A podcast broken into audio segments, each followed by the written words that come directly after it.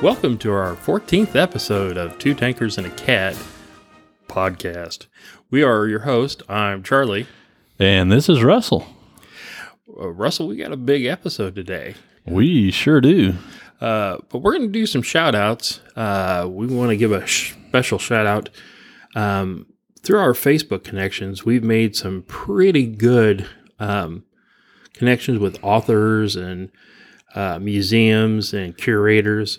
Um, one of them is Craig Moore, and uh, he he's wrote a couple of books, didn't he, Russ? Yeah, I believe he did. Yeah, he did. Um, I think one of his books was uh, on S P Gs, and the other one was World War One tank hunting. And I know uh, he's been involved with a bunch of stuff. But the neat thing about uh, Craig Moore is uh, he's a fellow police officer. Gotta love that. Well, yeah, no doubt. Um, and he gave us some comments. Uh, some of the comments uh, that he's helping us to improve our show was um, going from the going to the metric system. He's like, you got a lot of European listeners. You really should start, you know, going from inches to the proper m- metric. And I'm like, well, me and Russ are old and we weren't taught that, but we'll, we'll do our best. I remember they tried to teach us that in school when I was a kid, but I don't ever remember really getting the hang of it too much. These new kids, uh, this new math and all this oh, stuff. Oh, wow, yeah. And, and I know the Europeans are like, are you guys are still using, you know, inches and yards and stuff. That was like sixteen to seventeen hundreds. And I'm like, yeah, we're sorry. um, who else do we got a shout out to? Uh, yeah, I'd like to give a shout out to Jose Thomas.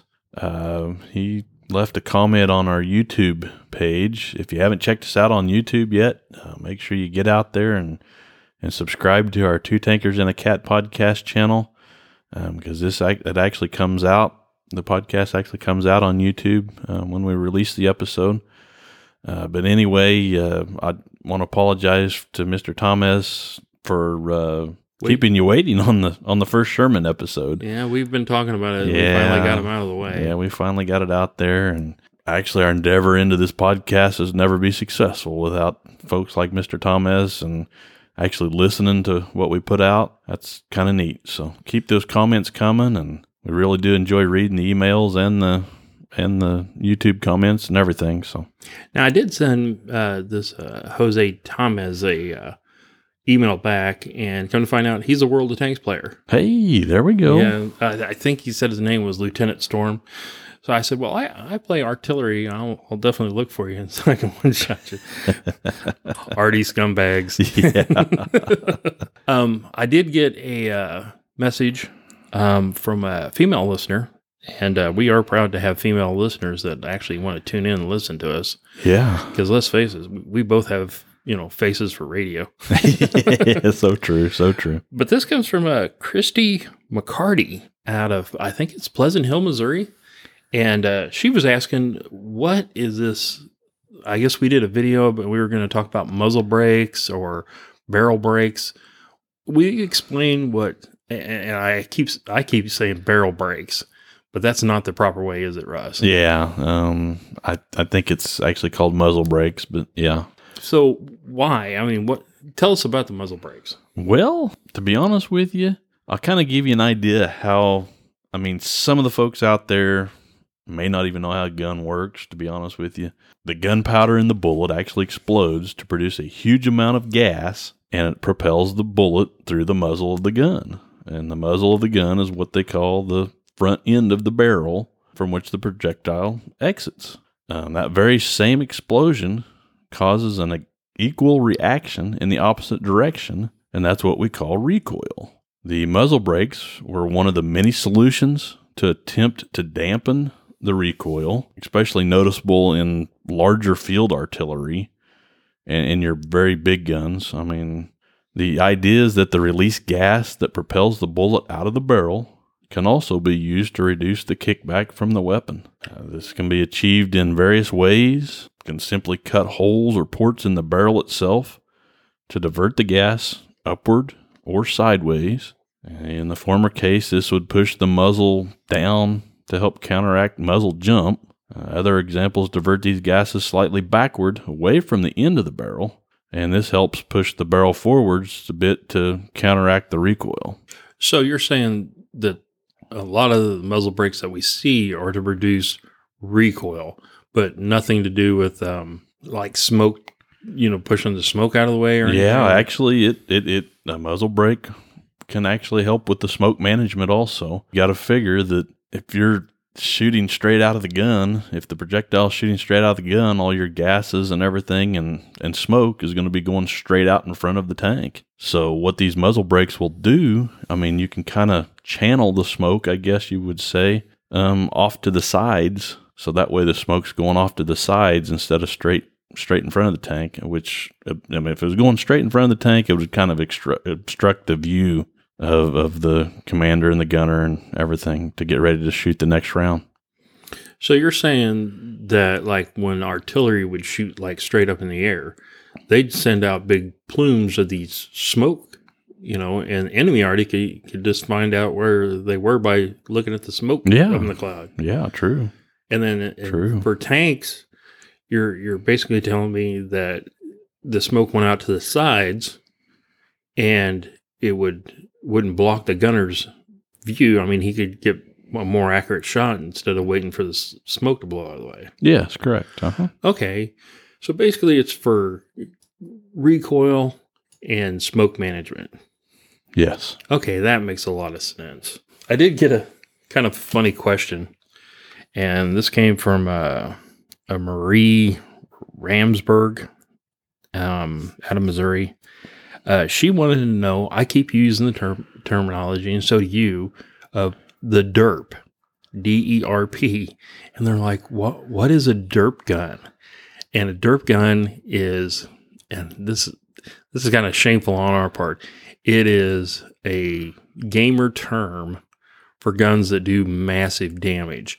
The exact definition is it's a gun that is a a howitzer, not, you know, not a, like a rifle barrel or anything like that, more of a howitzer type gun that does a lot of damage. And, you know, when you shoot somebody with one of these howitzer guns that does massive damage, you just go, derp. So, don't feel too bad out there if you didn't know what it meant before, because it took me a while to catch on to that too. Let's talk about the first point. Uh, today's episode, talking about first points, is actually on Japanese tanks. Is that correct, Russ? That is one hundred percent correct.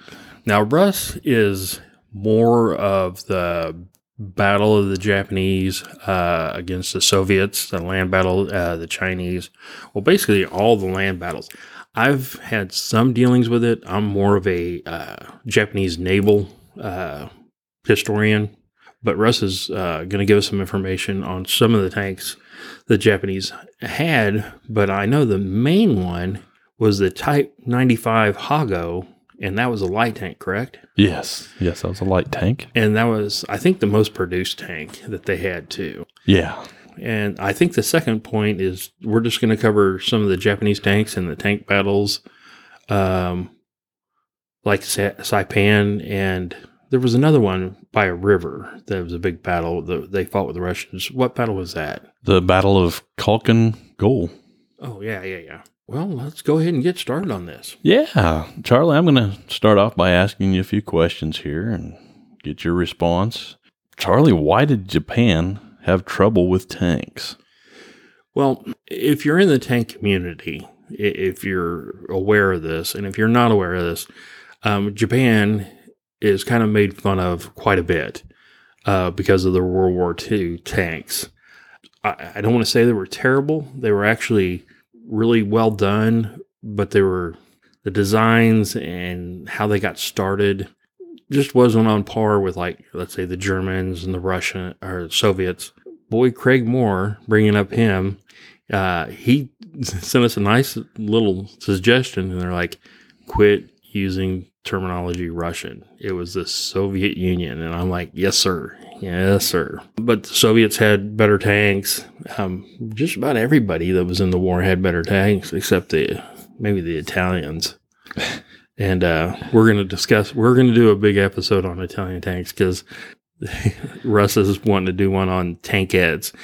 And uh, we've talked about tankettes before, the little two-seater you know, armored tanks that run around with machine guns. And, little miniature tanks, yeah. Yeah. That was a big fad, um, but we'll get into that. The main problem that the Japanese had is it was a naval power. And the basically the Navy kind of ran everything. I mean, they, you know, they had their Imperial Japanese Army, but they were wanting to kick out carriers and battleships, and, and they were using all their trained welders and engineers, and they needed, you know, for those anti-air or the aircraft carriers, they needed airplanes. So the main producer of engines, of course, Mitsubishi, and uh, who are still in making engines today. Today, really good engines too. But um, look, Lightning's.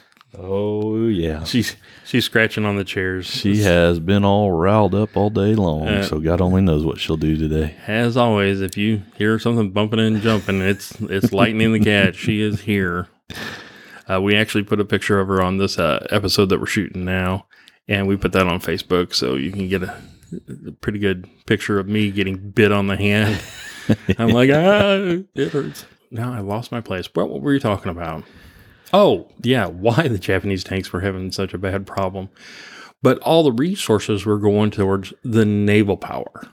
They weren't really interested in tanks, you know, I mean... The Imperial Navy was like, well, we're gonna, we're gonna need some amphibian tanks, and we, we want some designs on that. And the Army was like, hey, we want some, you know, tanks and stuff like that. But all the real, all the money and everything else was going towards the naval power. So that made them really suffer. You know, basically the guy that was in charge, and we'll talk about him, he, he was scraping together everything he could just to make decent tanks. And he really didn't have a budget, and you know, the Imperial Japanese, you know, they they wanted the naval power. They really weren't worried about tanks. And at the end of the war, they should have been worrying about tanks. Yeah, that's what, yeah. I think to start off with, we should explain the naming of the Japanese tanks. Now, I want to tell you, I'm going to mess up these Japanese names horrible. Feel free to, you know, send us uh, some comments. But yeah, I, I think we should discuss uh, naming the tanks. Like all weapons, uh, the year of introduction is the first criteria. Um, that year is computed on historical uh, calendar of Japan. Now, remember, theirs is a little bit different. Uh, theirs starts about six sixty, six sixty years B C. I think that's correct. The Type eighty-nine tank was thus introduced in nineteen twenty-nine, uh, the year twenty-five eighty-nine of the Japanese calendar. Uh, only the last two digits count, you know, how that. Uh, however, several weapons, including tanks, might be introduced on any given year. Japanese uh, used ideograms or um, other various means for various weapons. Uh, the ideogram Chi meant a medium tank. T uh, was a tankette. Ki was a light tank. Ho was artillery. A self-propelled gun was Ka. Uh, like an, uh, an amphibian tank was also Ka. There was a second ideogram to distinguish the models. Uh, the Type ninety-seven Chi-Ha is a medium tank in, uh, introduced in their year, uh, twenty-five ninety-seven, uh, basically our year of nineteen thirty-seven. And uh, the Type two Ka-Mi is a light tank and is introduced in nineteen forty-two. There is sometimes a surname to supplement or replace the ideograms. Uh, the Type ninety-five or ninety-seven uh, Shinhoto Chi-Ha is a variation of the medium tank Chi-Ha, with a uh, new turret. The meaning of the word uh, Shinhoto, and I'm killing these, and I know I'm sorry. The Type ninety-five light tank had the surname Ha-go, which uh, third model. Uh, this was given to it by the designer, which was uh, Mitsubishi Heavy Industries. Russ, let's talk about when Japan starts making their own tanks, or when do they start a program? Japan started in tanks. Uh, the Imperial Japanese Army or the I J A, obtained a variety of models from foreign sources, as Japan did not have any indigenous tank production capability at that time. Uh, these models included one British heavy Mark four and six medium Mark A Whippets, along with thirteen French Renault F Ts. Now, a Whippet is also a British tankette, right? Yes. yes. Okay. Like I said, we're going to do a tankette episode. We'll talk about the Whippet. Whippet good. Oh, boy. I can't believe yeah. we have our own podcast. Yeah. Oh, boy. The Mark four tank was purchased in October of nineteen eighteen, while the Whippets and Renaults were acquired in nineteen nineteen. So we're talking probably during the time period of World War One. Mm-hmm. In nineteen thirty, the Imperial Japanese Army purchased several Vickers six-ton tanks and six Carden-Lloyd tankettes from the British and used these as a basis for further development. This tankette, these tankettes was a huge fad. I can't wait to do that episode. Oh, yeah. It's going to be really interesting. I agree. I've always kind of been fascinated with the little tankettes. Well, Russ, we were talking about they bought these tanks, you know, like the Mark four and, and the Vickers and, and the, you know, the Renaults. When did Japan start their own program? The Imperial Japanese Army established an armored force in nineteen twenty-five. Uh, building tanks of their own met several problems, as Japan's priority tended to be with naval procurements, which you've already spoke about a little bit earlier in the right. podcast. So production for tank steel was on a lower level. Uh, development of the first Japanese designed tank began in June nineteen twenty-five. A team of engineers participated in the development of the medium main battle tank, including a young army officer, Major Tomio Hara. Hara went on to become the head of the tank development department. The design was finished in May of nineteen twenty-six, and the prototype was completed by February of nineteen twenty-seven. Now, I will comment on uh, Tomio uh, Hara. He was major then, and uh, he actually got kicked all the way up to a lieutenant general before the end of the war. And after the war, he actually wrote some very, very good books on Japanese tank design. And that you can still get these books, I believe, on uh, Amazon. Uh, talk, talk about when the design was finished. Actually, when the design was rejected, a new requirement was issued for a lighter tank with a nominal ten short ton weight. That's right, because I think we had talked, me and you talked earlier, that the Type eighty-seven Chi-Ha was uh, too heavy at twenty tons. Oh, yes. Yeah. Yeah. yeah. yeah. That's right. And, and you got to remember, the first tank he's designing, he's wanting to design, basically at the time, a heavy tank. Yeah. It was basically a medium tank is what we would consider nowadays. But uh, twenty tons is a little bit too much to be going across wooden Japanese bridges. Very true. So the Japanese Army's like, hey, you got the right idea. Just make it little. Everybody wanted those tankettes. The Imperial Japanese Army determined that a new tankette was needed, so in nineteen thirty-three, development of the project was given to Tokyo Gas and Electric Industry, later known as Hino Motors. So they called up the gas company and the electric company and said, hey, uh, uh, everybody else is busy b- building aircrafts and uh, uh, aircraft carriers, so um, we're going to have you build this the tank. And they went to, with the tankette.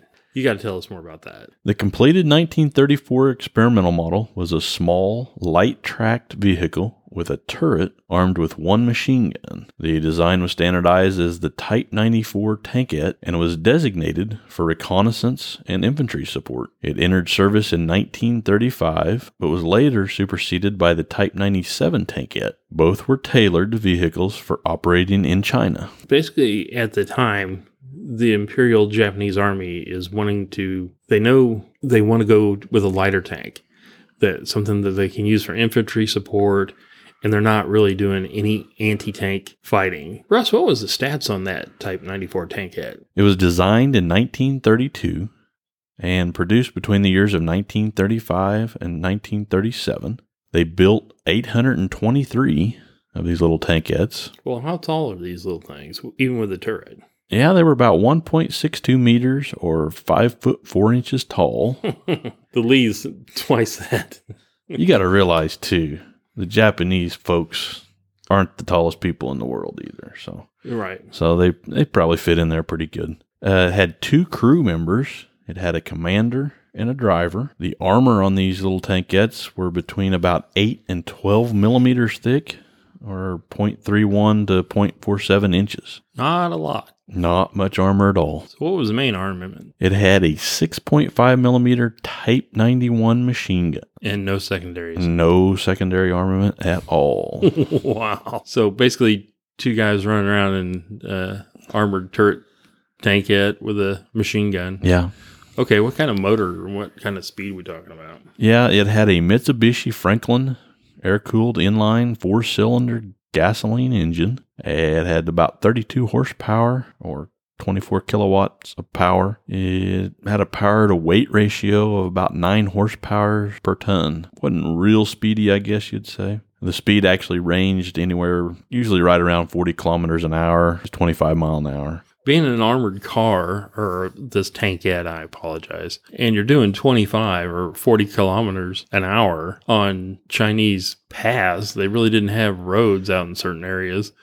Uh, that's going to be some rough riding. You're, I would imagine, yeah. All right, what kind of suspension and what kind of range? Yeah, it had a two-wheel bogey suspension, and its range on a tank of gas was about two hundred kilometers or one hundred twenty miles. Yeah, Mitsubishi yeah. four-cylinder engine. Yeah, yeah, you can get about that. Yeah. You can get that nowadays. That's pretty good gas mileage, yep. Wow. Now, that's what they call a tankette, I guess. You know, two people running down the road. I know the Chinese, or China, uh, had the Italian tankettes. The uh, Chinese National Revolutionary Army had uh, three tank battalions. And those tank battalions were equipped with uh, this tankette. I know they had, in their battalions, they had the Carden-Lloyd from Britain. Uh, they had the French Renault uh, U E. And uh, I think they call it a cam- Camelette or Canalette. It's an Italian tankette. So could you imagine them having a tank battle, run around machine gunning each other, and they... They had enough armor where the machine guns couldn't. It turned into bumper cars. I think. Yeah. I would actually like to see one of these. So, so if anybody out there knows where I can find a little tankette in a museum, I would really like to see one. Yeah, that would be great. So we can actually, maybe get, if we're really lucky, be able to stand in one. There you go. Yeah. Or put me in one. Yeah. Like, hey, it's supposed to fit two people and it only fits uh, me. What? I need to lose weight. Don't we all? So, Russell, when did the Japanese get their first effective tank? The Type ninety-five Ha-go was a light tank used by the Empire of Japan during the Second Sino-Japanese War at Nomonhan against the Soviet Union and in the Second World War. That's right, because when they went in to China, they had already taken Korea. They were going into China. And they got real close to the Russian border. Comrade Stalin was like, hey, be careful. So I guess that kicked off a pretty good war. And I think that died out, and then they started a second one. It proved sufficient against infantry, but like the American M three Stuart light tank, was not designed to combat other tanks. Approximately twenty-three hundred of the Type ninety-five Ha-gos were produced, making it the most numerous Japanese armored fighting vehicle of the Second World War. We are going to do an episode on the Stuart someday, but again, people, you know, that's a future episode. I know we've gotten some comments when we were going to do the Stuart, and I said, well, you know, I... I still researching it, and I found out there was a ninety millimeter gun put on the Stuart, and people are like, you're lying. I'm like, no, really, the Stuart had a ninety. Anyway, go, go. But stay tuned for yeah. that episode. Yeah, and then you can make more fun of me then. Go ahead, Russ. I'm sorry. The most characteristic feature of the Type ninety-five tank was its simple suspension system. Army officer Tomio Hara designed the bell crank scissor system. This suspension system became standard on the majority of the subsequently designed Japanese tanks. For the Type ninety-five, two paired bogie wheels per side were suspended on a single bell crank and connected to a coil spring mounted horizontally outside the hull. Now this Tomio uh, that we're talking about developed his own basically kind of suspension. You know, we can talk about Christie's suspension and some of the other suspensions, but here's a guy starting off, you know, just all this was dumped on him, and they're like, you got to come up with suspension.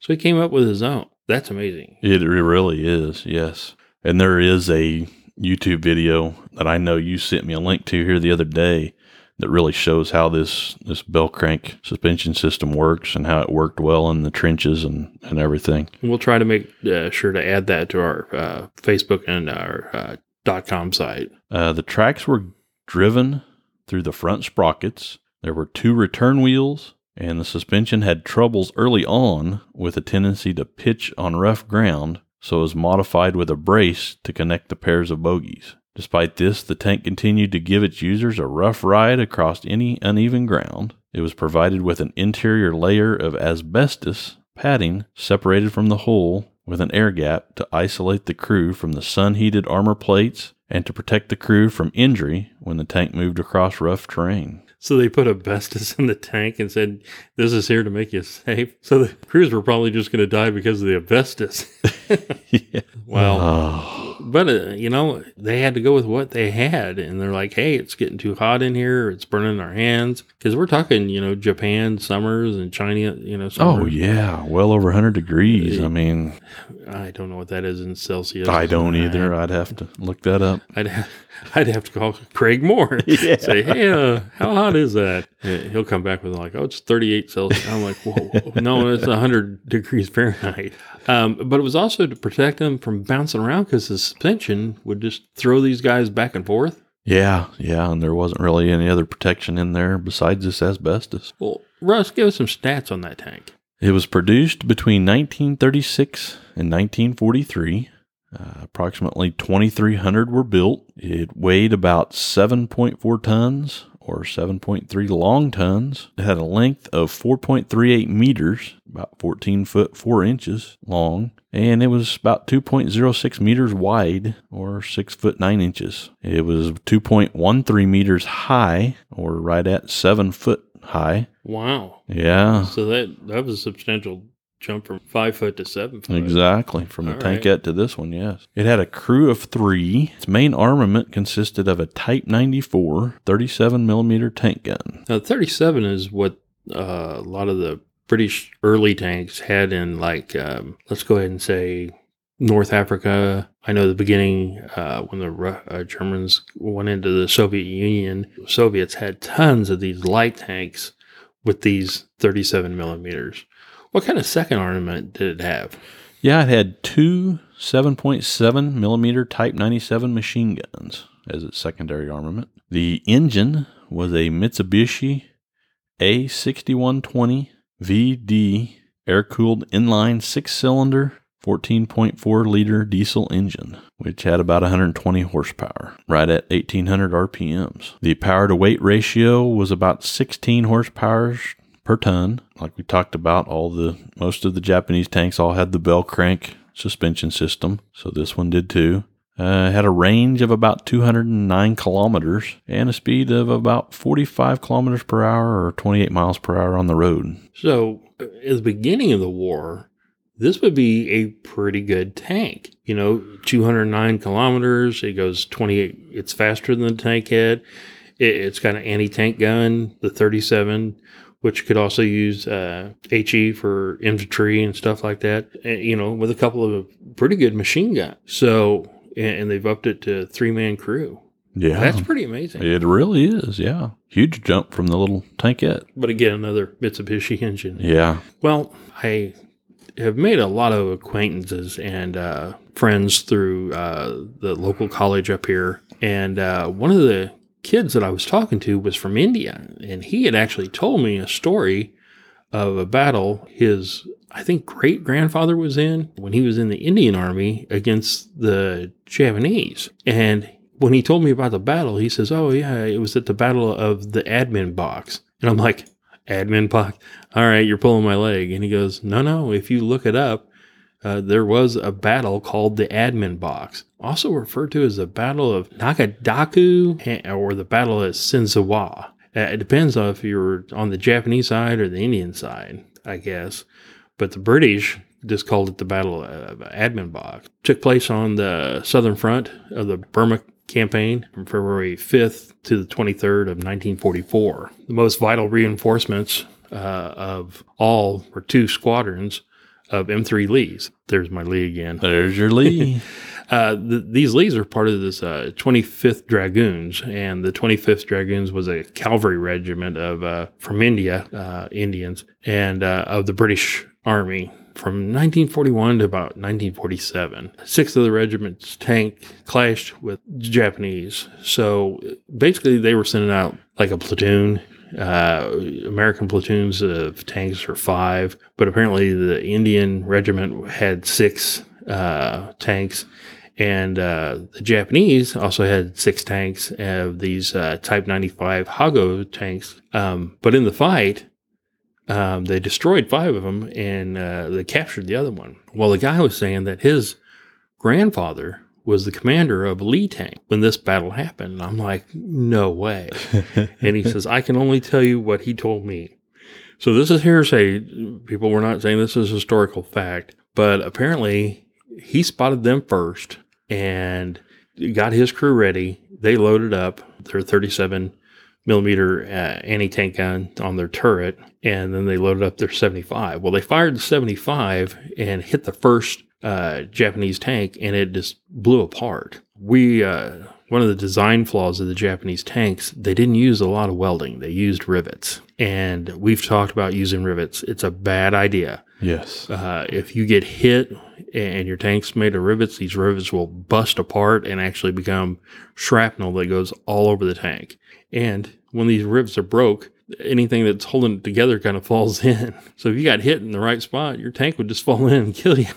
Wow. So you might want to, you know, change to welding. But yeah. Again, everybody that was a good welder and the gas and everything else was being sent to the, you know, naval yards. So he fires, kills this first Japanese tank. He's controlling the turret part with thirty-seven and shoots the back, kills it. Flat out just shoots it and kills everybody in the crew. They had some machine gunners that started machine gunning and keeping them down and stuff like that. And apparently the Japanese were trying to find out where this was coming from. By that time, he loads again, shoots two more times. The seventy-five hits another tank, kills it. He shoots another tank with the turret, kills it. So they have two tanks left. He starts charging it. He does move forward because they're kind of like trying to get out of the kill zone. So while they're going, the guy fires the seventy-five on the move, heading towards them, and hits another tank, blows that up, kills everybody in there, and then they ram the last tank, the one they capture, and they push it off the path or off the road into a deep ditch. And then they all jump out and take these guys. Well, he said they didn't take them hostage. They end up killing them right then and there. And, uh, they came back and said, hey, we captured one of these tanks. So his first engagement, and he had five guys behind him that didn't even know what he was shooting at. Wow. You incredible. Know? But by the time they turned around or, you know, figured out what he was shooting at and got ready and started aiming, he had already charged up there and killed him. Wow. You can't say the Indians didn't know how to fight. Exactly, yeah. So, yeah, one for the Lee, and right. I would love to find where that captured Uh, Japanese tank went, though. Yeah, exactly. The Ha-go, yeah. In the Pacific Theater, you had Saipan. It lasted between about June fifteenth to July ninth of nineteen forty-four. And that was the first clash between the M four Sherman and the Japanese Type ninety-seven Shinhoto Chi-Ha. Uh, the Imperial Japanese Army launched a night counterattack against the U S beachhead. And the attackers included most of the ninth Tank Regiment, with ninety tanks, less two companies stationed on Guam. So they've got ninety tanks. They're waiting for a night attack, and they're just going to come down and try to fight the M fours? That's what it sounds like, yeah. yeah. Give us some more information on that. It fielded mostly medium Type ninety-sevens, with some Type ninety-seven Shinhoto Chi-Ha, with the more lethal forty-seven millimeter cannon, as well as the ubiquitous Type ninety-seven light tanks. The Japanese naval infantry, usually uncoordinated with the army, operated a company of Type ninety-fives and an unknown number of amphibious Type two Ka-Mi vehicles. Those amphibian tanks, um, I have yet to see one, you know, actual even pictures of them, but I've seen the designs, and they look like a boat with a turret. A boat with a turret, yeah. yeah. I do not doubt that. Yeah. So, so the Navy had their own besides the Army, And they're like, you know what, we're going to back these guys up. We're going to jump in with these ninety other tanks. So they had some of these ninety-fives and these Type two Ka-Mi's. Oh, you got you got to give us more detail. The Japanese commander, Colonel Goto, went down the slopes of Mount Tapachau at night to attack the American second Tank Battalion, led by Captain Frank Stewart. The ninth Regiment attacked with troops of the one hundred thirty-sixth Infantry Regiment riding or following the tanks, and he was waiting for them. Okay, so let me gi- give you a little, you know, imagery here. Captain Frank Stewart is down there with his M fours, uh, uh, with his second Tank Battalion. He's loaded, you know, uh, with uh, big rounds, and uh, and the Japanese were going to kamikaze, uh, and they had actual infantry troops riding on top. Probably not the best way to add extra armor, I guess. I agree, yeah. And, and so Captain Stewart is down at the bottom of the hill. He hears these Japanese tanks clinking and clanking and coming down the hill, and he's waiting for waiting for them, loaded with uh, A P C R, you know, the armor-piercing uh, rounds. I think I know where this ends. I probably would agree with you, Charlie. But actually... Uh, Marine tankers began to recognize that their armor-piercing projectiles were passing clean through the lightly armored Japanese armor, sometimes leaving them in action, and so they switched to the high-explosive seventy-five millimeter ammo to make their hits count. So, yeah, they, they tried using the A P C R, and it passed right straight on through the so, Japanese tanks. So we, our our seventy-five rounds were way too penetrating and going right through. Yeah. Can you imagine yeah. being a Japanese commander and just oh, watch it man. whistle through? Oh, that, right that there in front of your eyes. Wow. But so these American units are like, you know what? Let's change to H E and uh, white phosphorus. Yeah. yeah. Oh, no. Okay, go on. And although the night tactics of the enemy allowed them to come uncomfortably close, the Japanese tanks roared out of the darkness, but ran into a madhouse of noise, tracers, and flashing lights. And as tanks were hit and set afire, they silhouetted other tanks, coming out of the flickering shadows to the front, or already on top of the Marine tanks. And from about three o'clock in the morning till about seven o'clock in the morning on the seventeenth, the landing force flayed the Japanese with tank, bazooka, anti-tank gun, artillery, and three quarters of the enemy tanks remained on the battlefield as smoldering hulks. So when they think they're close enough, they start firing machine gun tracer rounds and popping uh, flare lights and uh, putting spotlights and everything else on them. So they see them a little bit and they start shooting them, and they catch fire as the tanks, other tanks in front of them or behind them, come up front. The flames are actually lighting up. So it was just a turkey shoot. Yeah. But they were so close, they were actually getting right next to him, and they were machine gunning these Shermans, and everybody says, oh, the Sherman didn't have any armor. All these forty-sevens and thirty-sevens were just bouncing off of all these Shermans. Wow. Go on. This is actually And good. Believe it or not, the Americans lost no tanks at all during that particular battle. Oh, so they, they sent, have ninety tanks from the Army, a bunch of the Navy tanks that come down, and they all, well, like you said, three quarters of them just sat there and burned. Yeah. Wow. Yep. And the Americans lost no tanks. All right. Well, one for the Sherman there. I guess we could say uh, the Sherman was best on the Pacific front besides being the best on the Western there front. There you go. Yeah. All right. Uh, you said something about the Japanese tank were Type ninety-seven. Can you give us some info on that?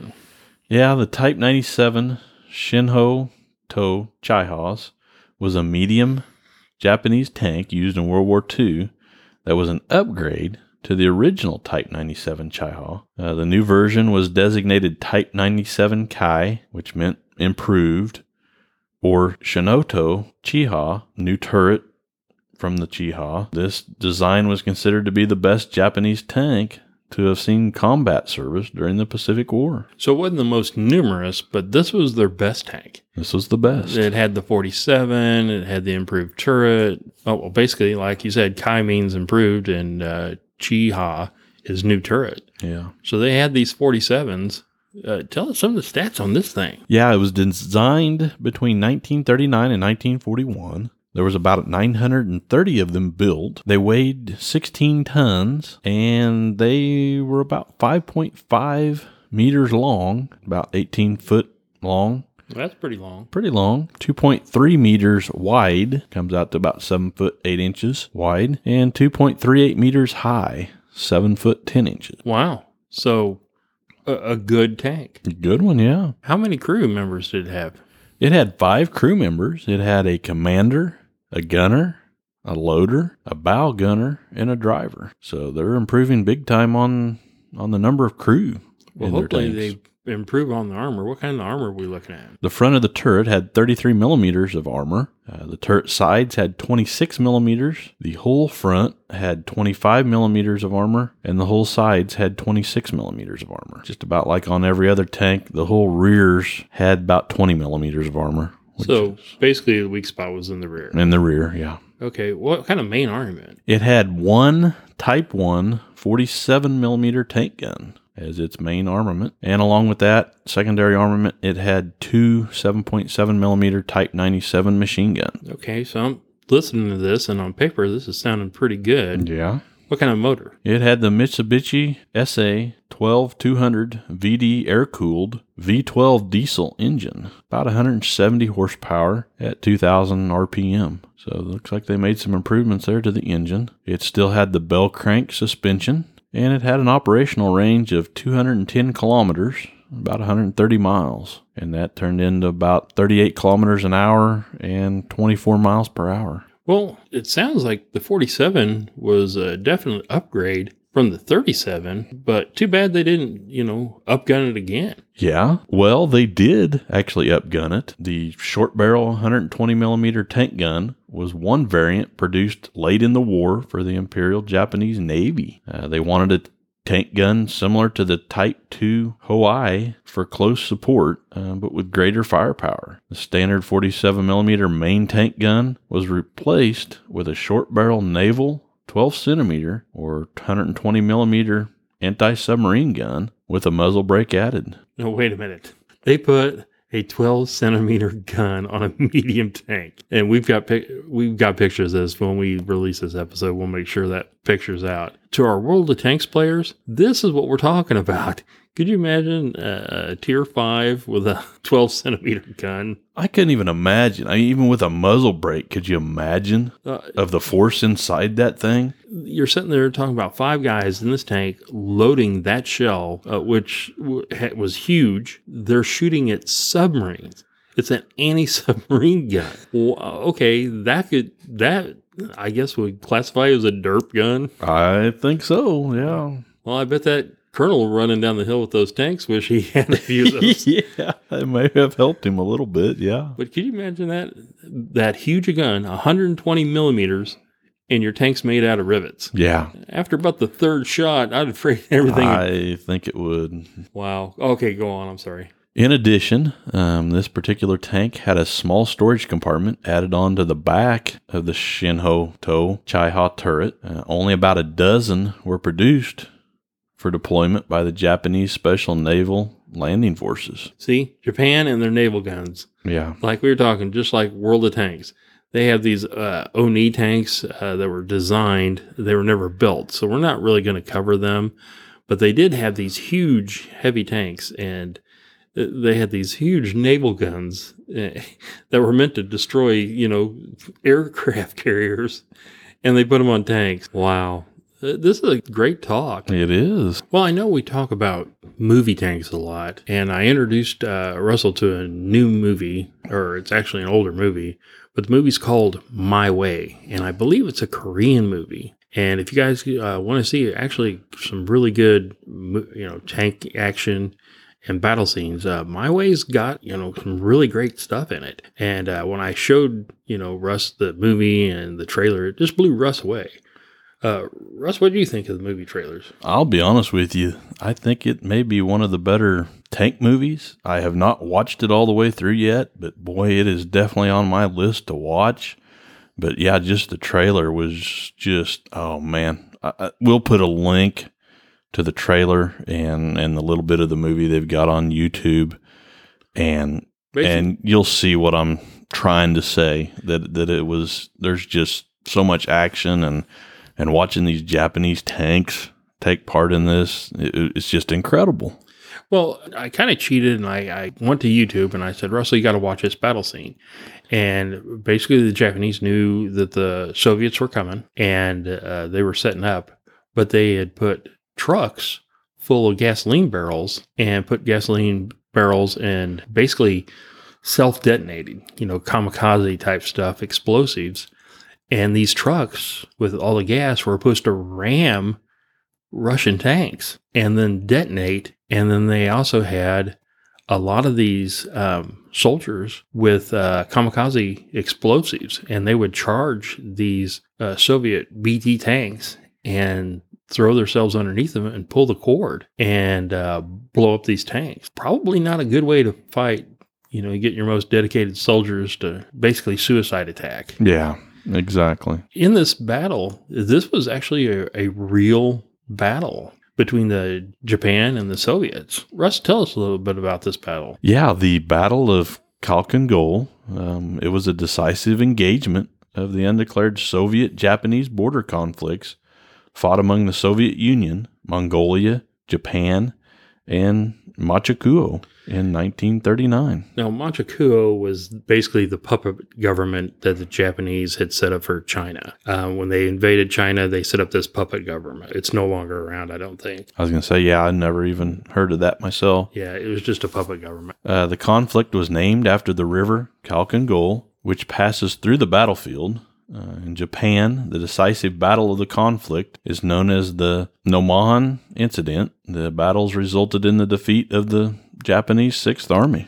Now, the Japanese Sixth Army um, was elite. Uh, you know, these guys trained and went to military academies, and they had some really good leaders. Let's get into some of the Japanese leaders and what they had. Uh, Lieutenant General Yoshikoka Masahomi, uh, the Imperial Japanese Army commanding officer of the first Tank Corps. Pretty much they had several tanks that they used in the battle. Now, the first Tank Corps, if I remember right, that he was commanding had two regiments, the third and the fourth. What kind of tanks did they have? The third Tank Regiment of this particular first Tank Corps had twenty-six Type eighty-nine I-Go medium tanks. It had four Type ninety-seven Chi-Ha medium tanks. Had seven Type ninety-four Tankettes. Any more Tankettes? Yeah, it had four more uh, Type ninety-seven Tiki uh, Tankettes, along with the Type ninety-fours. What did the fourth Regiment have? Fourth Regiment had thirty-five Type ninety-five Ha-go light tanks. It had eight Type eighty-nine I-Go medium tanks, and it had three Type ninety-four Tankettes. Okay, so he's got his tanks. You know, he's got them set up. He, he's a professional soldier. So uh, what happened, Russ? Uh, the Soviets dispatched a new corps commander, uh, Comcorps Georgi Zhukov, who arrived on June fifth and brought more motorized and armored forces to the combat zone. Accompanying Zhukov was Comcorps Shmushkevich with his aviation unit. The Corps Commissar of the Mongolian People's Revolutionary Army was appointed Zhukov's deputy. Uh, Zhukov, perceiving the threat, launched a counterattack with four hundred fifty tanks and armored cars. The tanks consisted of primarily B Ts with a handful of T twenty-sixes, while the armored cars were B A tens and B A three slash sixes, uh, which were similar in armor. What kind of armor did they they have? They had six to fifteen millimeters of armor. Armament wise, they had uh, their main gun a forty-five millimeter or two inch gun, and had two seven point six two millimeter machine guns. The Soviet armored force, despite being unsupported by infantry, attacked the Japanese on three sides and nearly encircled them. The Japanese force further handicapped by having only one pontoon bridge across the river for supplies, forced to withdraw, uh, recrossing the river on July fifth. Zhukov's got four hundred and some tanks, plus air support, and has his supply lines in pretty good shape. The Japanese have one little pontoon boat or bridge for all their supplies? Yeah, to get across the river, Whoa. get their supplies across the river. The first Tank Corps of the Yasuoka Detachment attacked on the night of July second, uh, moving in the darkness to avoid the Soviet artillery on the high ground of the river's west bank. A pitched battle ensued in which the Yasuoka Detachment lost over half its armor, but still could not break through the Soviet forces on the east bank and reach Kawatama Bridge. He's wanting the bridge, and he's wanting to push these Soviets out, and he attacks at night on the bank of the river, and he gets in a big pitched battle, and he loses half his armor, and he's got to retreat, basically. Pretty much, yeah.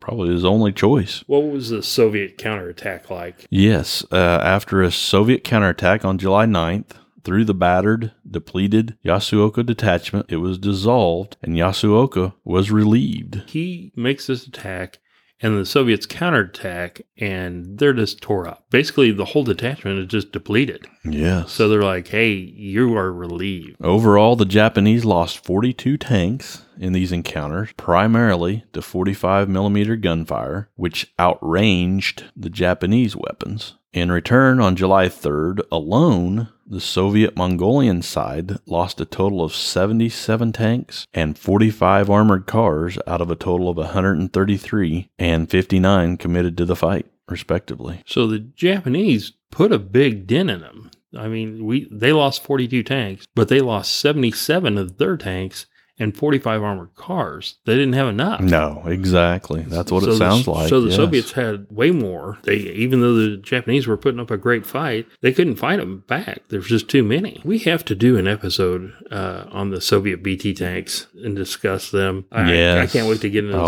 Soviet I, B T I tanks. agree. I agree. That will, that'll be some interesting stuff there.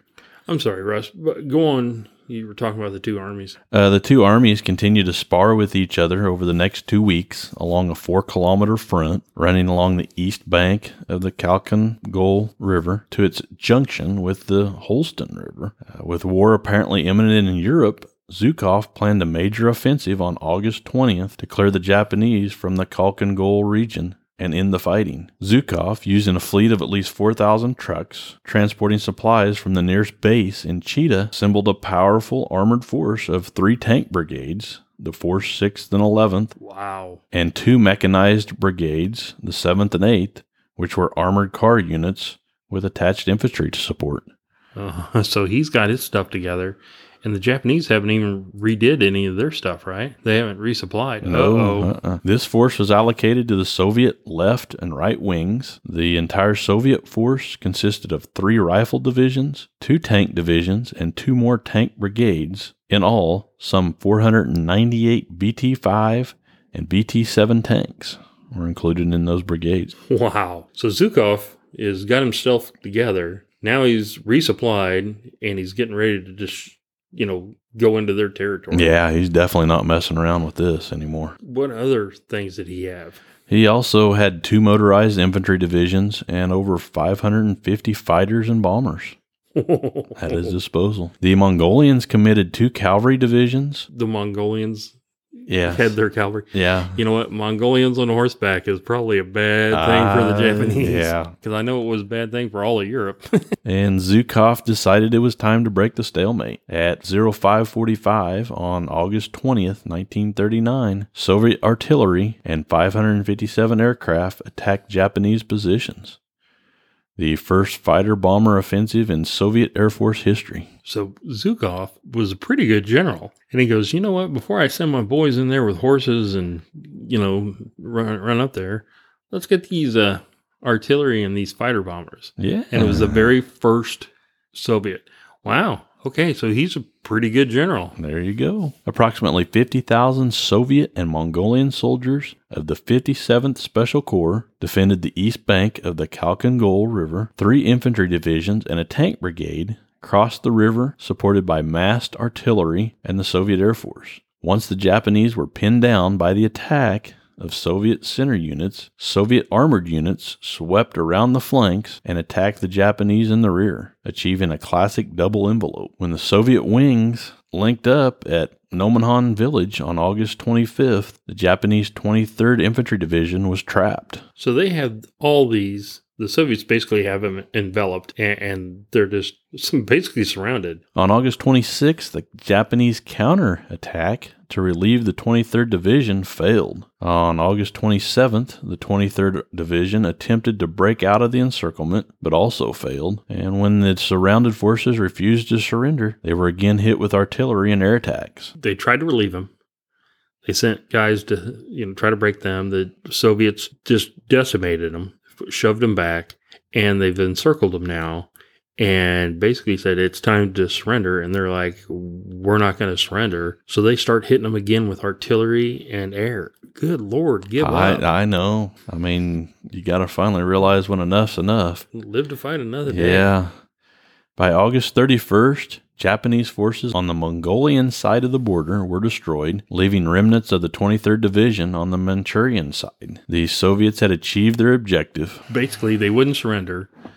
They got smashed, uh, but, you know, uh, the Japanese general, I think his name was Kamasubara, he, he's not going to accept this. He pretty much refused to accept the outcome and, and prepared a counteroffensive. Uh, this was canceled when a ceasefire was signed in Moscow. While Zhukov defeated the Japanese forces on Soviet territory, Joseph Stalin had made a deal with Nazi Germany. Oh, so Zhukov has got him smashed. The Japanese general is getting to do a counteroffensive, but he still doesn't have the forces that they have. So that's going to be probably tore up. Yeah. And Zhukov could probably go all the way and push him clear out of China. Hitler and Stalin make this deal. I think that led to the Polish invasion. After the Soviet success at Nomonhan, Stalin decided to proceed with the Molotov-Ribbentrop Pact, which was announced on August twenty-fourth. The Soviet Union and Japan agreed to a ceasefire on September fifteenth,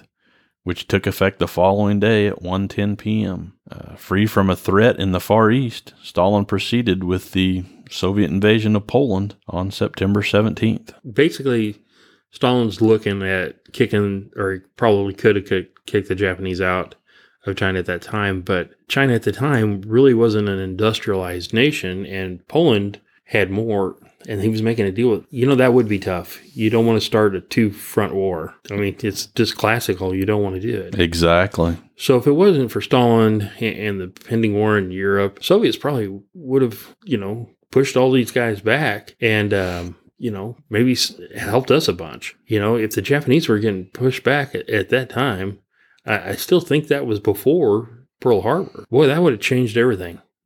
That's kind of a neat way to think. It sure would have. Uh-huh. Uh, again, people, we always stress that you should go and research this stuff and, and find out about this because it's really interesting. Okay, but I also know that the Germans were dealing with the Japanese. In fact, uh, they sent General, oh, Yamash, how do you say his name? Yamashita? Yeah, they sent him to Germany in order to learn more about uh, tank tactics. Following a crushing one-sided uh, Battle of France, you know, the Germans had taken France. I guess Japanese signed that uh, pact with Germany and Italy, and then he uh, returned to Japan and stressed the need for, you know, making more of these uh, tanks and stuff like that. I know plans were put underway for the formation of uh, ten new armored divisions uh, for Japan. Basically, Japan gets their wake-up call that they're going to need better tanks. The Soviets, they're just like, uh, we got bigger fish to fry. Let's just make a peace pact. We got stuff going on in Europe. Oh, well,